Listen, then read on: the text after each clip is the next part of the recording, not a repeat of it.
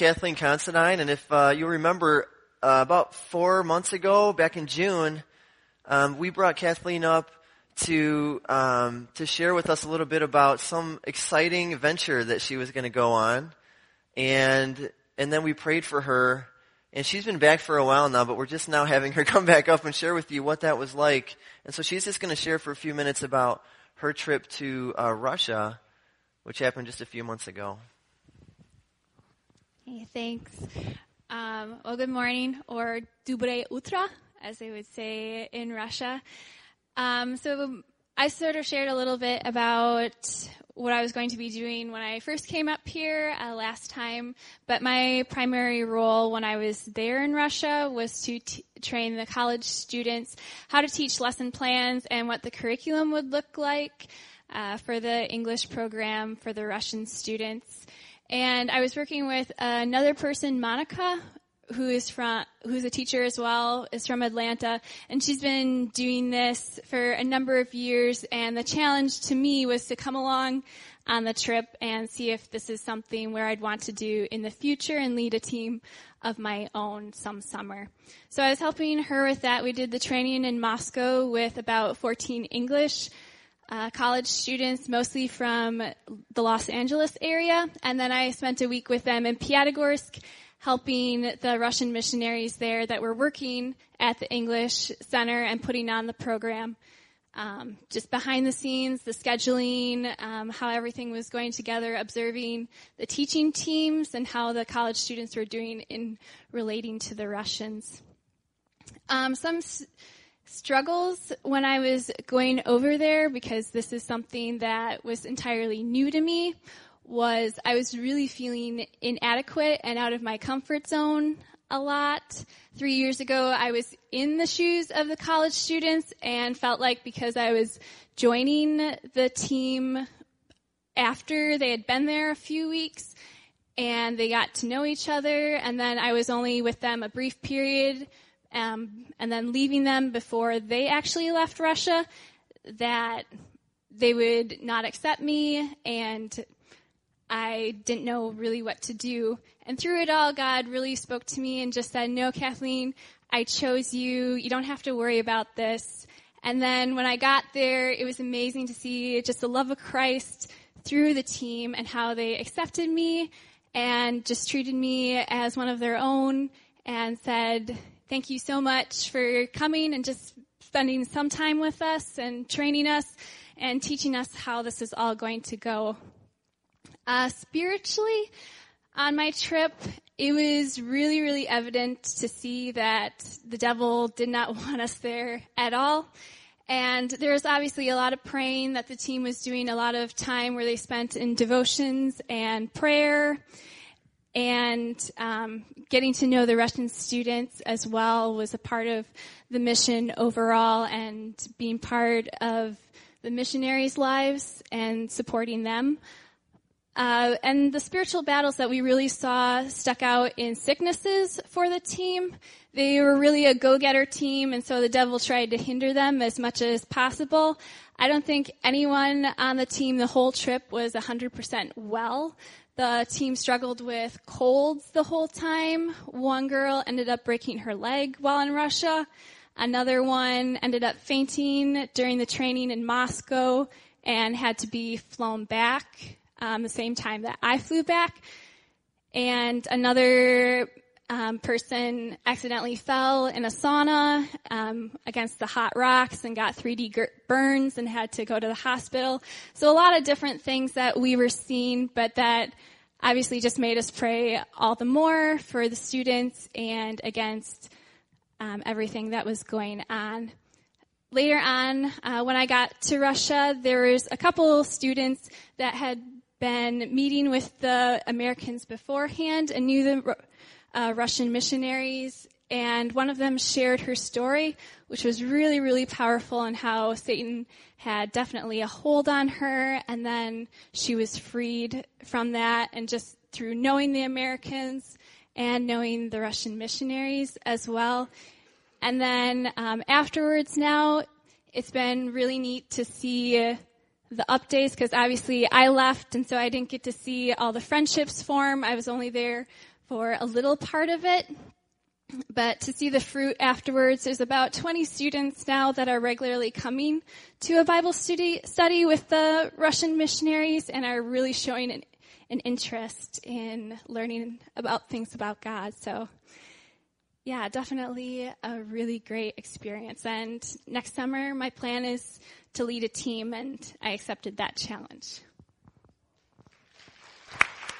Thank you so much.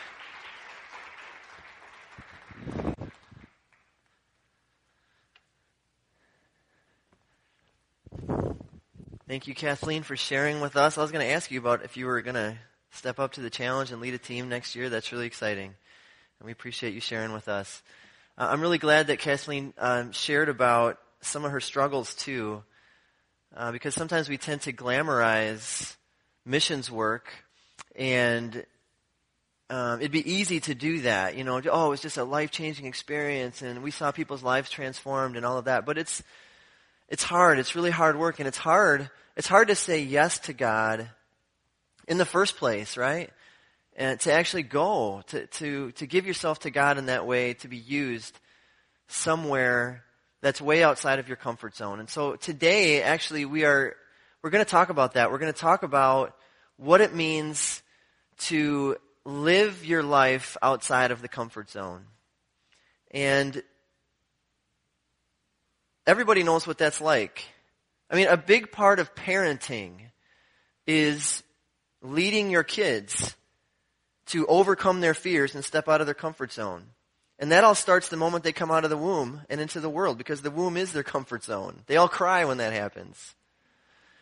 And that's because it's uncomfortable.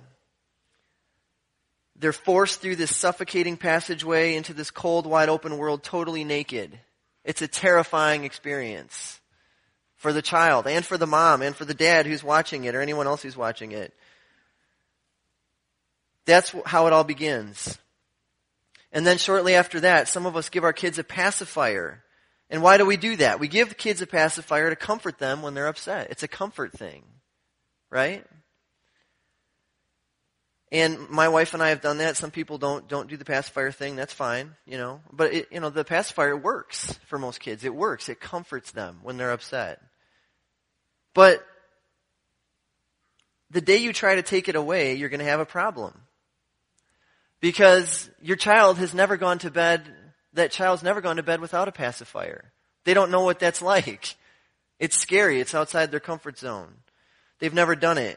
And so they may cry and scream and do bad things when you try to take the pacifier away. They'll fight you for it because they think they need it. They think they need it to be happy. They think you must hate them for taking it away. And then a couple of years after that, you know, you kick your child out of their comfort zone again by dropping them off at kindergarten. I mean, why not just drop them off at a refugee camp? Because that's how they feel. They feel like a refugee. You know, you, you drop them off at this strange place. Uh, you leave them with a, a, a foreign person. And they're forced to sit in a strange room with this foreign propaganda plastered on the walls, being forced to recite in unison some strange new mantras with all the other refugees. And if that weren't bad enough, you make them go back the next day and then the next day and the next day. Of course, they finally, they eventually get used to it.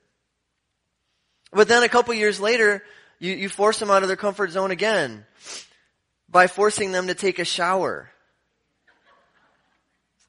And for some kids, that's way outside their comfort zone. All they've ever known is a bath. They've always wondered what that scary round gun was pointing down at them. And then you force them in there naked and they're about to find out. Will it kill me? You know, you force them into the bathtub naked as the water's running and then you pull the trigger and the gun hisses as bullets of water come shooting down at them. And they have nothing to protect themselves and they wonder, why do my parents hate me and want me to die? Why would they de- deny me a safe, warm bath? I'm only eight years old. Well, today, I want to invite you to life outside the comfort zone. And I want you to know that you and I have a lot in common. I have a comfort zone just like you do. Talking to people I don't know is outside my comfort zone.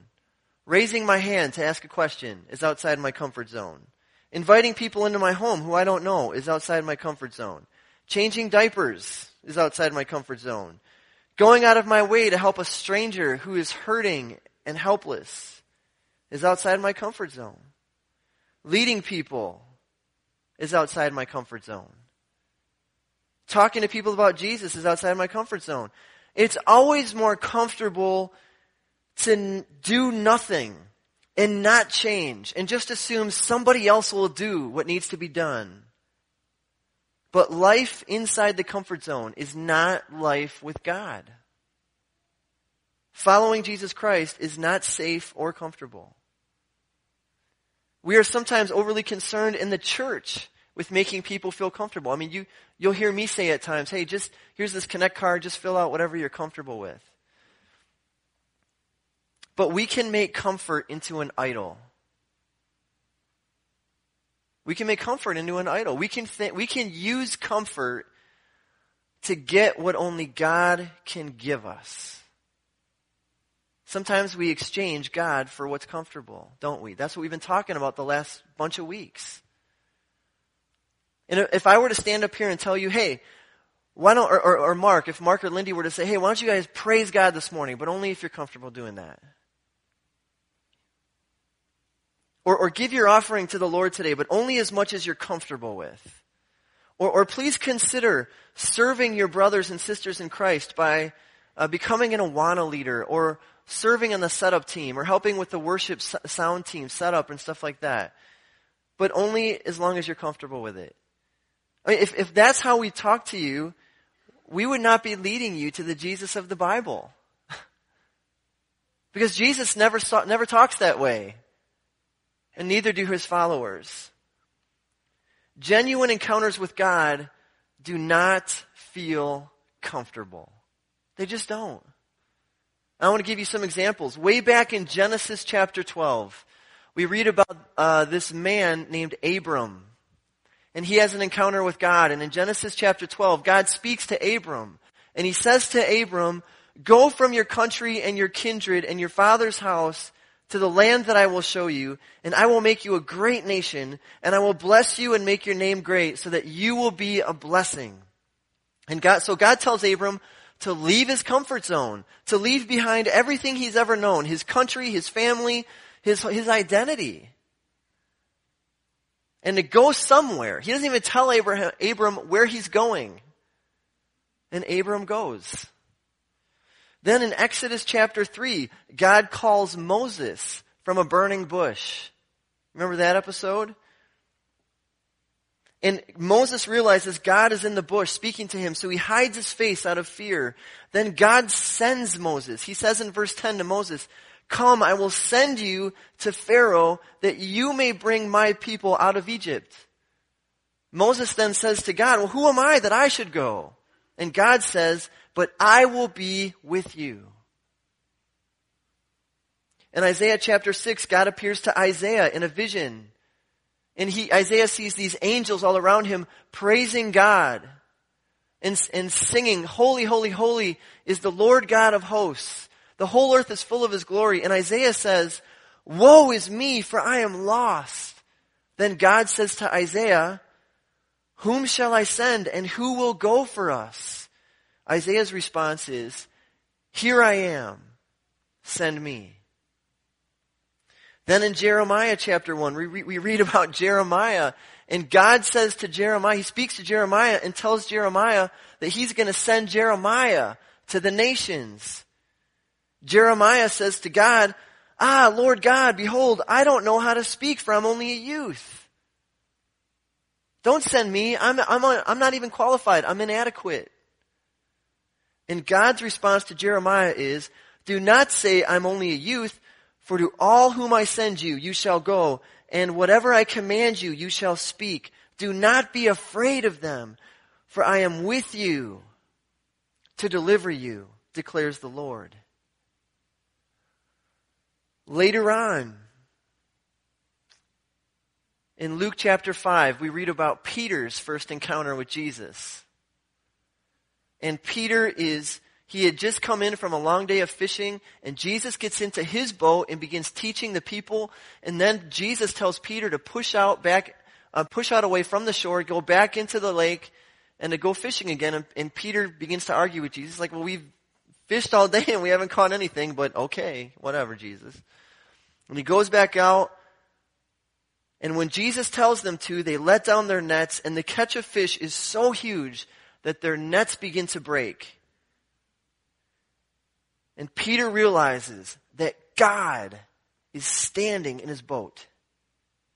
And he falls down on his knees. And he says to Jesus, Depart from me, for I am a sinful man, O Lord. And here's what Jesus says to Peter. And doesn't this just sound like God? Do not be afraid. From now on, you will be catching men. And then, when they had brought their boats to the land, they left everything and followed him. Now, did you notice that in every case where a person has a genuine encounter with God, God sends them somewhere? That's what happens. That's how God operates. Where does God send them? He sends them outside their comfort zone. Abram was a wealthy older man when God sent him outside his comfort zone. Do you know how hard it is for a 75 year old man to change anything? And yet God meets Abraham and he, and, and, and he, he tells him to go, to just leave and go somewhere. I'll tell you later where, to, where you're going to land. Just go. And Abraham does it. He doesn't even argue with God. Moses is a middle-aged shepherd who's comfortable with his safe rural life until God shows up and sends him outside his comfort zone to the most dangerous place he could go, the one place where he's a wanted man and asks him to do something really, really hard. To deliver a people who've been in bondage for hundreds of years. Nearly 400 years. Isaiah is a wealthy, well-educated young man from a royal family. He's married with kids. He has a comfortable life until God shows up and sends him outside of his comfort zone to the nation of Israel to tell them very hard things, things that could get him killed. Jeremiah is just a teenager living in a small town. He's still dependent on his parents when God shows up in his life and calls him to leave and to step out of his comfort zone, to leave his home and preach the gospel to a lot of angry, hard-hearted people. For Jeremiah, life with God meant a life of difficulty. It meant giving up comfort and getting used to disappointment. His message and his ministry were not well received. The people in his hometown tried to kill him. He never got married. After 40 years of faithful ministry, he had only two converts that we know of. Peter's life revolved around fishing and carrying on the family business when Jesus showed up and disrupted everything. Jesus tells Peter to leave his comfort zone so he can become a fisher of men and pioneer the greatest movement the world has ever seen. Do you notice a pattern here? Everyone in the Bible who had a genuine encounter with God and then did great things with God lived outside their comfort zone. Why? Because it's outside of our comfort zone where we learn to depend on God. That's where we learn to depend on God and trust God for everything. And you might be thinking, you know, well, it's really not fair to compare me with these legends of the Bible Abraham, Moses, Jeremiah, Isaiah, Peter. I mean, that's not fair. Those guys are icons. Those guys are, you know, I'm not like that. But none of those men were legends when they encountered God. On the contrary, they were ordinary, common men. And most of them argued with God first. They didn't want to do it.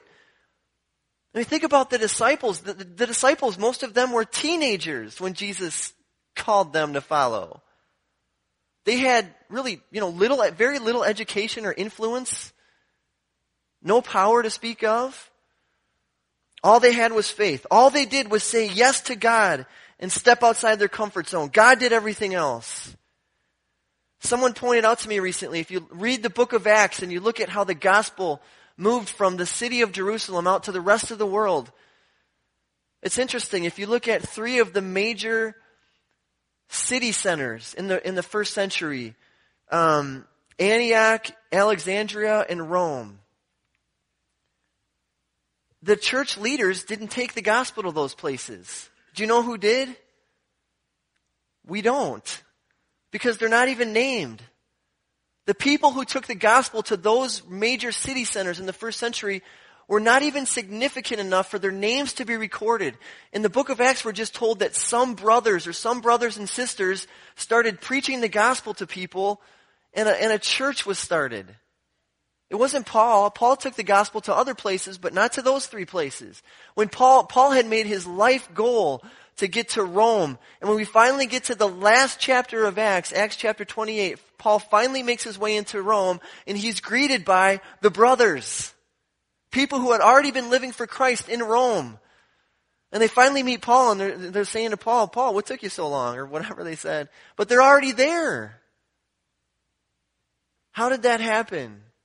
It happened because God chooses ordinary people and He rescues them from their sin. He sends His Holy Spirit to dwell in their hearts. He changes their life and then He sends them out to make disciples of other people. That's how the gospel moves. That's how God moves. And comfort has nothing to do with it. It's just ordinary people going to other ordinary people and inviting them to turn from their idols so that they can worship and experience the one true God. That's how God's kingdom grows. Listen to Jesus' call to discipleship from Mark chapter 8. Jesus said this, If anyone would come after me, let him deny himself and take up his cross and follow me. For whoever would save his life will lose it, but whoever loses his life for my sake will find it. For what does it profit a man to gain the whole world and forfeit his soul? Now, many Christians in America today are living unfulfilled lives. I feel like we're always chasing after something else. They want to hear from God. They want to experience and follow God. They want to, they want to experience God's power in their life. But something's in the way. And maybe one of the reasons that some of us haven't felt God's presence or power is that we haven't lost our life.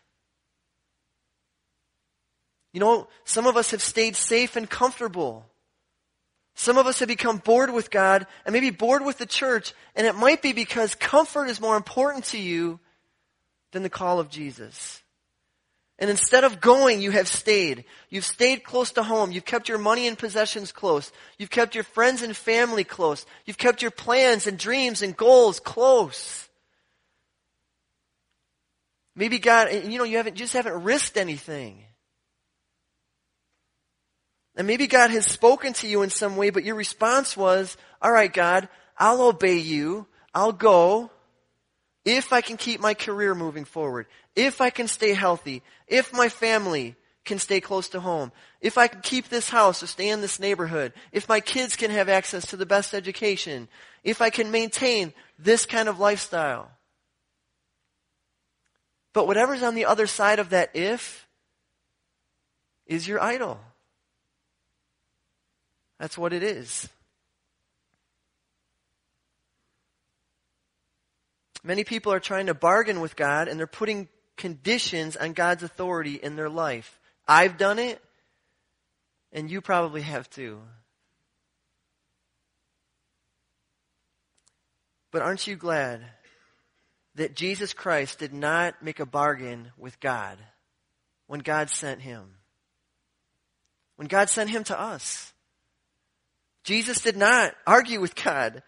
He did not say, God, I'll go to them if I don't have to give up my glory, if I don't have to give up my beauty, if I don't have to give up my comfort, if I don't have to be tempted, if I don't have to become weak and hungry, if they listen and accept me and love me, if they will make me king. Jesus said none of that. He knew exactly what he was walking into. He knew what he was leaving behind. He knew what he was giving up. Uh, in his book, How People Change, Paul Tripp talks about comfort and how comfort can, how comfort always leaves us empty, really, is what he's talking about. It never gives us back what we give to it. And this is what he says. He, he, he talks, he sort of a, a, a monologue with uh, comfort. And this is what he says to comfort. Comfort, you look beautiful to me right now, but when did you ever leave your place of prominence and glory to humble yourself for me? Comfort, when did you ever enter my world to suffer on my behalf? Comfort, when did you ever shed your blood so that I could be cleansed from sin? Comfort, when were you ever raised from the dead on my behalf? When did you ever promise to give me new life and power? Comfort, when did you ever promise to send the Holy Spirit to fill me with true comfort that would help me to please God even when my earthly comfort was threatened? Comfort, when did you ever promise to intercede for me to my Father in heaven so that I could be strong in trials? Comfort, when did you ever promise to come again and redeem me from the things that capture me and make me their slave? See, because no matter how much we worship and serve comfort, it never gives back. It always leaves us empty. It's never enough. So I want to challenge you today to do something hard. I want to challenge you to offer your life to God in submission to whatever He wants to do in you and with you. I mean, that's what discipleship is, isn't it? It's, it's leaving everything behind. It's saying, yes, Jesus, life with you is better than a life of comfort. It's better than a life of beauty. It's better than a life with lots of money or with a big family or whatever else I'm exchanging for God. There's no conditions. Jesus called us to live outside of our comfort zone. That's what life with God is. What does that look like? What does it look like to live your life outside the comfort zone? I want to give you some examples of things that people have done that have made that were totally outside their comfort zones but allowed them to experience the power of God. It could be making meals for someone who's going through a difficult transition. It could be helping someone move. It could be praying out loud in a group of people. It could be teaching a group of people about the Bible or leading some kind of small group. It could be selling all the clothes you don't need and giving the money away. It could be giving a certain percentage of your income away to your local church, a percentage that makes you really uncomfortable. It could be writing a note of encouragement to your teacher or principal at school. It could be going on a missions trip to another country. It could be asking a friend or neighbor to come to church with you It could be becoming a foster parent. It could be getting up early to read the Bible and pray. Maybe it's fasting from food or from social media for a few days. Maybe it's serving on a setup team or in the nursery. It could be baking something and bringing it to your new neighbors. It could be praying with someone at your, at your job or at school out in the open. It could be inviting someone who annoys you to hang out with you and your friends. It could be sitting with someone at church who usually sits alone. Maybe for you, living outside the comfort zone is just to just stop complaining. Maybe for you, it's just asking a question. Some people are uncomfortable asking questions because they're afraid it makes them look ignorant. Maybe it's to make a bag of sandwiches and deliver it to a group of homeless people. It could be to organize a group to pick up garbage in your neighborhood. It could be to show kindness to the person at school or work who mistreats you. Maybe it's becoming an Awana leader. Maybe it's ending a relationship that isn't healthy. It could be to make an extra portion of food for the elderly neighbor or single mom on your street. Or maybe it's just talking to a stranger and asking them to share their story with you. Those are all things that either I or my wife or someone we know have done that were outside their comfort zones, but when we did it, we were comforted. We were, we were comforted. That sounds counterintuitive, doesn't it? But when you live outside your comfort zone by faith, you experience God who is the God of comfort. You experience His comfort in you.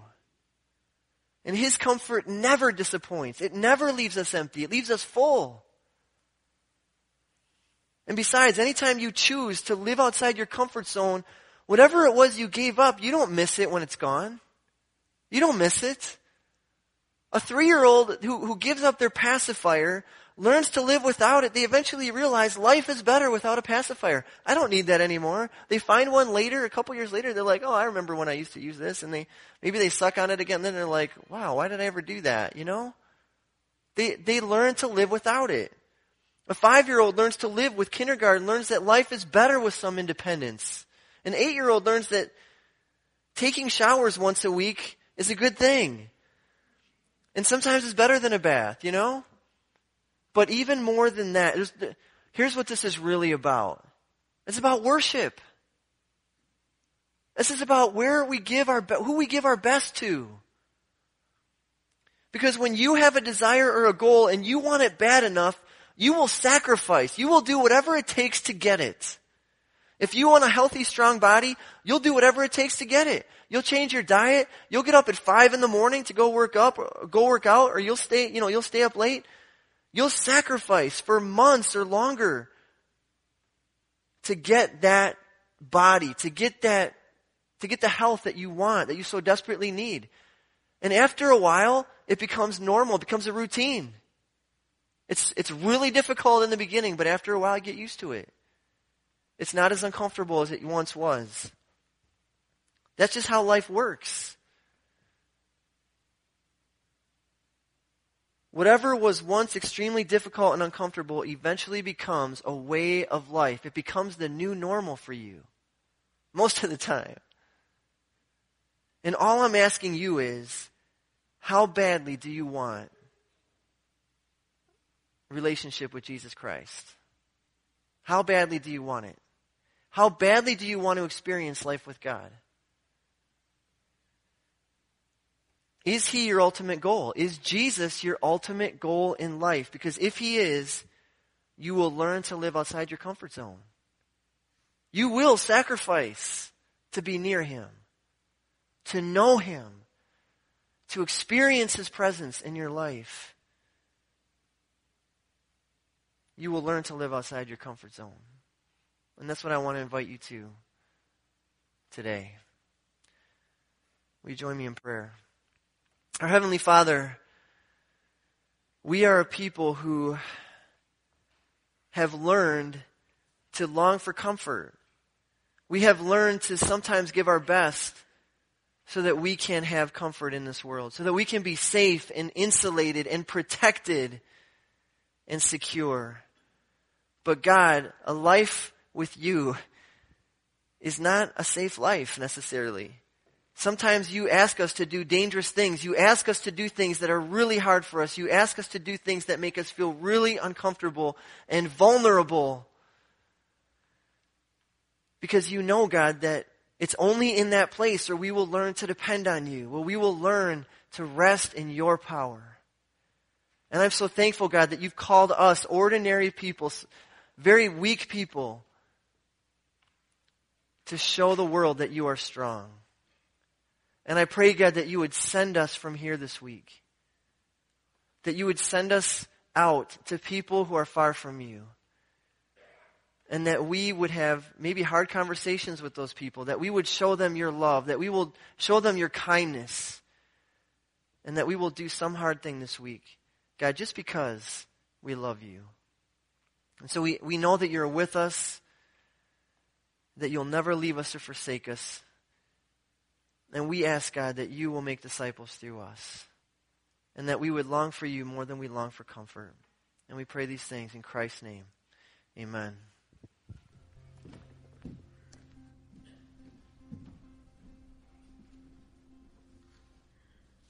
Please bow your heads for the benediction. This today it comes out of 2 Corinthians chapter 13. Finally, brothers, rejoice. Aim for restoration. Comfort one another. Agree with one another Live in peace, and the God of love and peace will be with you. Greet one another with a holy kiss. All the saints greet you. The grace of the Lord Jesus Christ and the love of God and the fellowship of the Holy Spirit be with you all. You are dismissed.